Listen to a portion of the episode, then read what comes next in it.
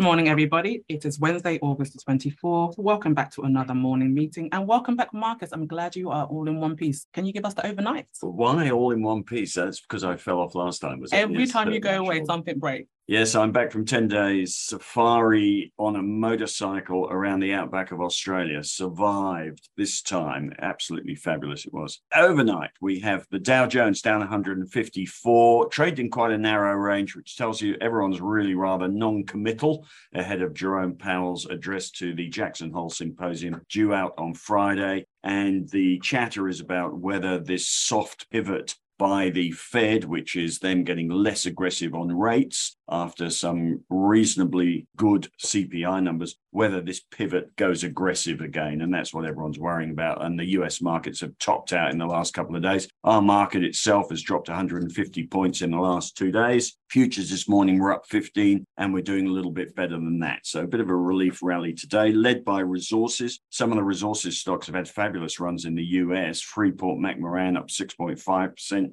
Alcoa up 5.6%, and Vale, which is the big Brazilian iron ore company, also listed in the US, up 7.75%. So BHP and Rio were up 2.6 and 3.7% in the US overnight. And BHP, of course, is coming up to its dividend next week. No one wants to sell it ahead of that. And we bought it in the ideas portfolio about two weeks ago. It's up about eight or 9% since then. So resources still running fabulously at the moment. Otherwise, the concern in the US is that bond yields are picking up a little bit again. And uh, we'll, we'll just have to wait for Jackson Hole to see whether that's justified or not. But it has taken the top off tech and it's ta- taken the top off the markets. And the VIX volatility index has just started to pop up again. Otherwise, features overnight was the oil price up 3.9% as the Saudis talk about production cuts and as the US natural gas price hits its highest point since 2008. Energy sector doing well in the US. I've got a chart of the energy sector in the strategy piece today. It is still going up. It's a sector I have missed in the ideas portfolio, but still going fabulously. Otherwise, one of the interesting things as well at the moment is the Russian influence on energy prices, which is driving things. On the back of that, Citigroup have a strategist telling us that the UK inflation rate is going to 18%, and the UK will have to raise interest rates to 7% in order to combat that. That's energy related. If that was the case, equities are going to be lower, not higher, I have to tell you.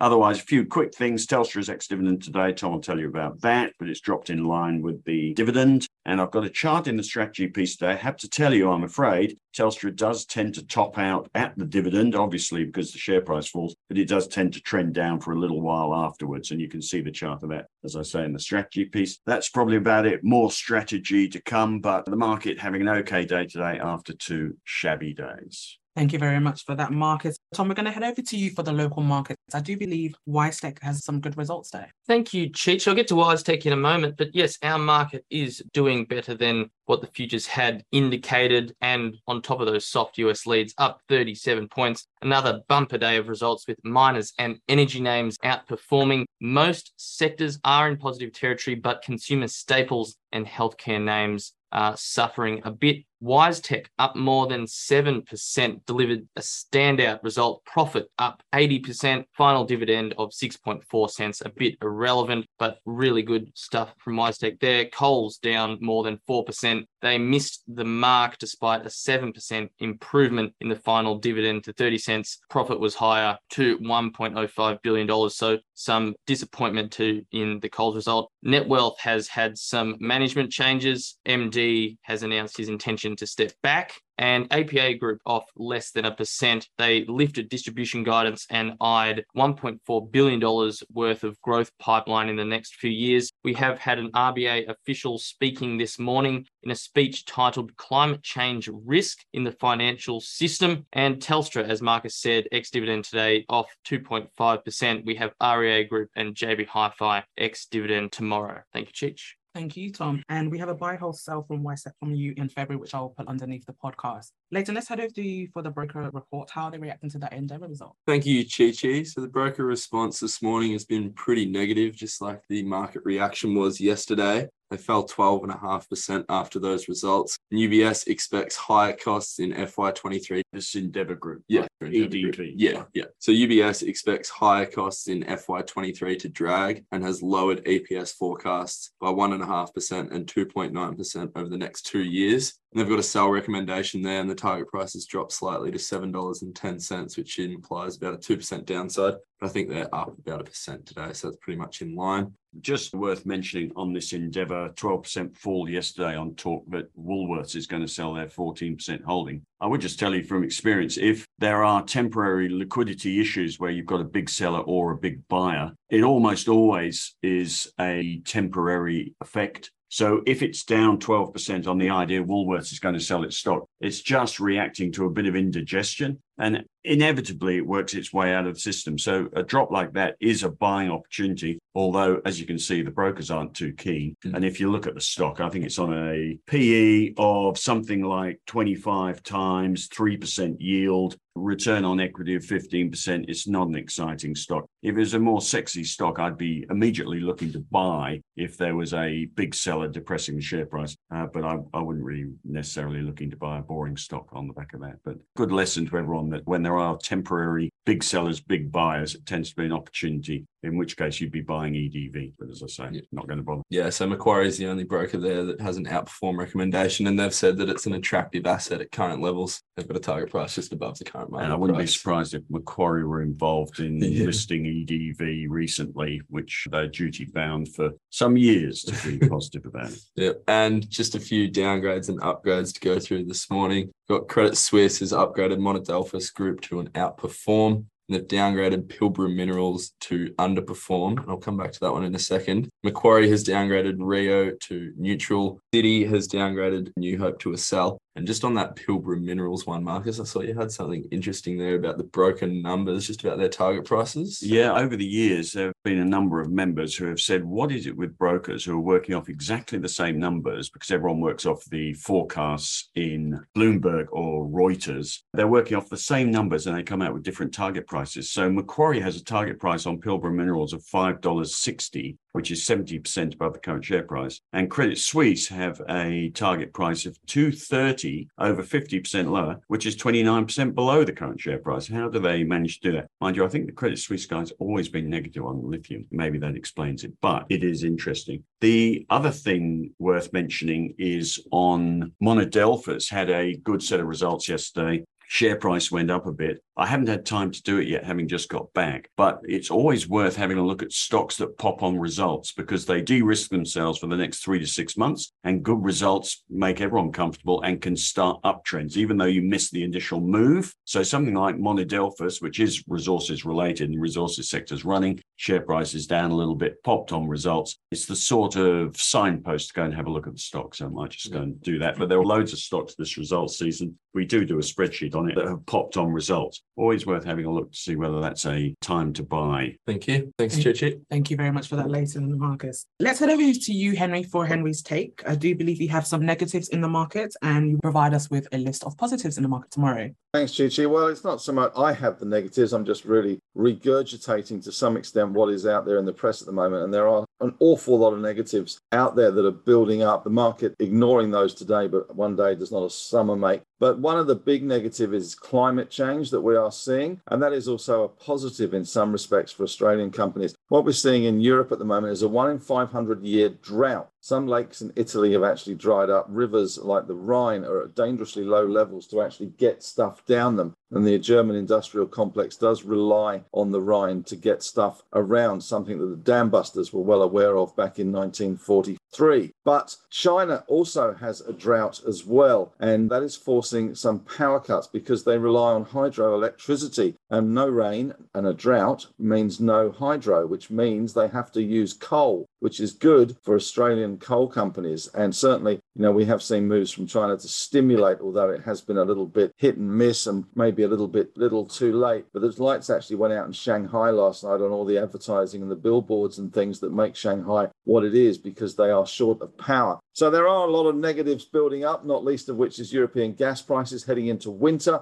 Of course. We have seen 10 year bonds in the US above 3%. We are also seeing some analysts and economists from Citi talking about 18% inflation in the UK and potentially, worst case scenario, 7% interest rates. Now, that won't just kill the equity market there, although their equity market is mining based, the FTSE is. It will absolutely decimate the housing sector. Bearing in mind, the UK already has sort of 10% inflation at the moment and has not even got to 2% in terms of their interest rates. So there is a massive disconnect still going on there. So just a few thoughts on that. Also, yesterday I sold, I know it's heresy to do this, but I sold the last remaining parcel of my Pilbara minerals and took profits there. It's been a great ride. I've taken profits in a bunch of lithium stocks. It has been a great ride. You have to sell when there's buyers, I've always kind of thought. And some downgrades coming today from some of the brokers. Macquarie has always been the perma bull, but it's based on their lithium price assumptions. And there are some massive price assumptions there. If it stays where it is, the valuation increases dramatically. But just happy to take some profits. I'm not cooling on the lithium sector long term, just short term. It's run quite well. So just that. And that's about it from me, Chi Chi. I'll do the bull points tomorrow just to have ABC even balance. Thank you very much for that, Henry. And you are on ausbiz at 12 today as well. So make sure to tune into that. Let's move over to you, Ben, with the income section. Yes, thank you, Chish. Got the income investors section with a look at the dividend portfolio as we do every Wednesday. No changes last week. We did make a few the week prior, topped up, got our cash down to about 5% or so. Comfortable with that for the time being. Still, obviously, worrying mostly about results and the dividends that come out of them. In terms of those dividends, we have a few of our portfolio holdings going X at the moment and in the coming week or two. Telstra today with a 3% gross yield. JB tomorrow, as Tom said, 5% gross yield there. Alumina AWC has a 5.8% gross yield and goes X on Thursday. Then following that, we have BHP Group, the big one with their 8.5% gross yield going X on September 1st and a few other smaller ones. Got a table in there if you want to see them all. On the calendar, we've got a few results still to come just to round things out. Smart Group and Wesfarmers tomorrow, McMillan Shakespeare, Waypoint, and Fortescue Metals on Monday. That'll be the end of our portfolio holdings reporting, and hopefully we'll get through fairly unscathed. Haven't been too many bad ones so far, so touch wood, we'll keep that trend going. And finally, just a look at the movement in our dividend portfolio X-ray, that table from Stockopedia. As always, this is the chart which compares. It's got a value rank and quality rank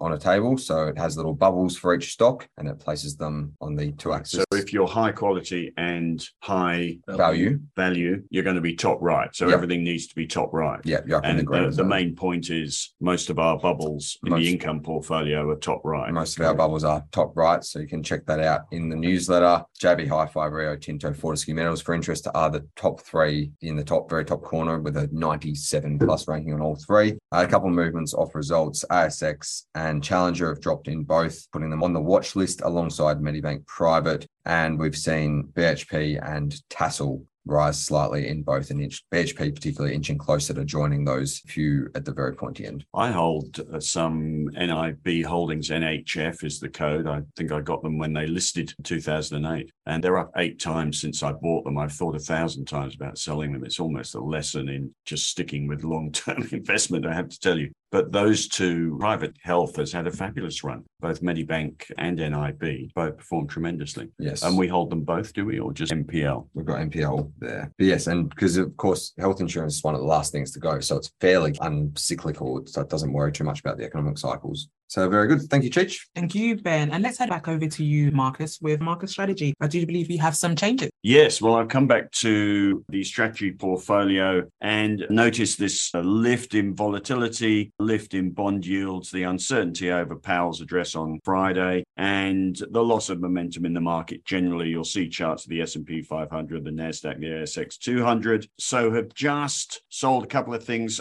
as interest rates start to pick up again. The tech sector's come off the top. We've got an ETF called ATEC, which is ATEC, which I have sold today on the open. There's just no point being long term about the Australian tech sector, which is only 3% of the market and is very skinny on earnings. It's very sentiment driven. So have sold that. Uh, and I've also sold the GGUS GGUS, which is one and a half times geared to the S&P 500. I did say at the time I bought a small trade, an 8% holding when that US CPI number came out just as I left a couple of weeks ago. And that has not gone well. It's down about 9%, I think. And as the momentum tips over the top in the last couple of days, just not appropriate to be in a geared ETF. So sold ATEC and GGUS, continue to hold the S&P 500 ETF, which is IHVV, hedged into the Aussie dollar, and the NASDAQ ETF, which is HNDQ, also hedged in the Aussie dollar, and continuing to hold OZR, which is the resources sector. The sector continues to perform extremely well, hasn't seen the loss of momentum that everyone else has seen. BHP, obviously, a large part of that sector, and that goes ex dividend next week. But also, we have quite a lot of energy stocks in there as well, which have obviously been doing okay. So, still holding OZR. In the ideas portfolio, Henry preempted some of my sales today. He's obviously felt exactly the same thing about the market, and we have sold out of Pilbara Minerals and Mineral Resources, which is the lithium plays just coming off the top a little bit. Also sold out of Sandfire Resources, which is a copper play we bought after OZL, Oz Minerals, got bid for by BHP. We bought a couple of copper stocks, SFR and 29M, which is 29 metals. We've sold both of those as they both top out on the chart momentum lost. They are actually doing okay today, it has to be said, but whatever. I will come back to 29 metals. It is probably the most likely next copper stock to get taken out if this BHP move into future commodities or into buying Oz Minerals catches on as a bit of a theme. 29 metals will come back into the crosshairs of somebody, and I will look to buy them again as the price comes off. We've also sold Macquarie. It was just a market play, and the market's just topping out again. And it's not a trade so much, uh, trading stock so much as a long term hold. Anyway, just coming off, we'll get back into it another day. And that's about it. So we're left with BHP, which goes ex dividend next week, and Oz Minerals, where I do believe BHP will up the bid or there'll be a counter bid. And the odds of that is much more likely than BHP walking away, which is your major risk in that at the moment. So the ideas portfolio is down to BHP and OZL. We obviously need to look for some more ideas. We might get past the Jackson Hole symposium speech from Powell before getting too confident. I don't like the pickup in volatility and the topping out in the market generally. So strategy getting a little bit more cautious ideas, portfolio taking some profit. Thank you very much for that, Marcus. And let's head back to you for the question of the day. Ah, question of the day is what place would you like to visit in Australia that should be on your bucket list, but you haven't seen yet? I went to Cameron's Corner, which I have to say, you know, camping is not my thing. And but it is a billion star hotel, as they say. But apparently it's on everyone's bucket list. It was more a life threatening venture into the desert for me, I have to say. So, in light of that, what is your bucket list place in Australia to visit? Leighton. So I actually had a chance to do this one at uni for my bachelor's, but I didn't get to go along to it. I think it was something to do with turtles. You went up there and looked after turtles or something. Where? At Hamilton Island. I'd love to see Hamilton Island. It looks like a really, really beautiful place. Isn't it just a big yuppie resort that's going to fleece you for money? I thought it was just an Yeah, island golf It course. is. Yeah. Got Yeah, a nice golf course off the coast, though. expensive place to go for on holiday. It looks but that's okay. nice. You- you- we'll go with your uh, desire to see commercial spots in Australia. Tom, where would you like to go? Kakadu in the Northern Territory is uh, on my bucket list. What's in Kakadu? Crocodiles. Rock. Sorry, what are there, Henry? Well, there's rock art,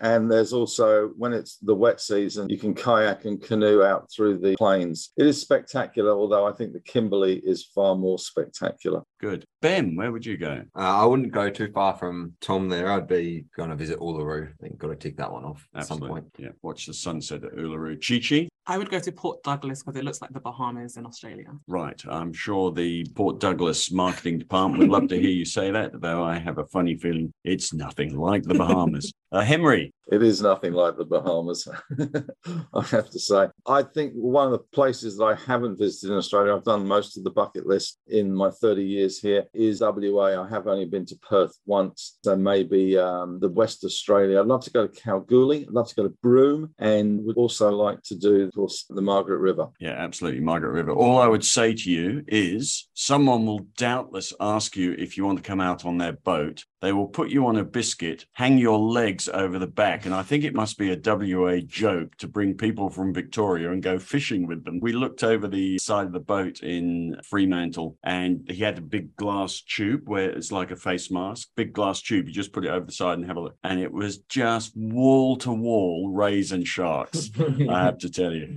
And Emma, when she saw this, had been dragged around on a biscuit and she was thinking that they were, just fishing with me because her legs are hanging over the side. Anyway, there we go. I think Watch they're going to need quite a big biscuit if they do that for me.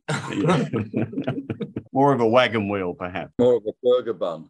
Right. And where would I go? I would get on a great big motorcycle and go around the country. I think a number of the people that I'd spoken to have done that. I've always wanted to do the Nullarbor. Apparently, it's disastrous to go. You know, it's got one bend in it. Obviously, Nullarbor means no trees and nothing to look at. But I think I'd like to go around the country, including Nullarbor at some point on a large motorcycle, which I probably will. Emma will not be on the back. I can tell you, she will not want to go. Sidecar. Side, sidecar with a Snoopy helmet on. Yeah, she'd love that. She wouldn't have to bring a hairdryer at least. Anyway, so uh, yeah, around the country on a motorbike. Well, as long as you come back in one piece. Right, yes. Well, that brings us to a close. Thanks, everyone. Good day of investing to our members, and we'll see you tomorrow. Okay. Thank you. Thanks. Bye, Henry.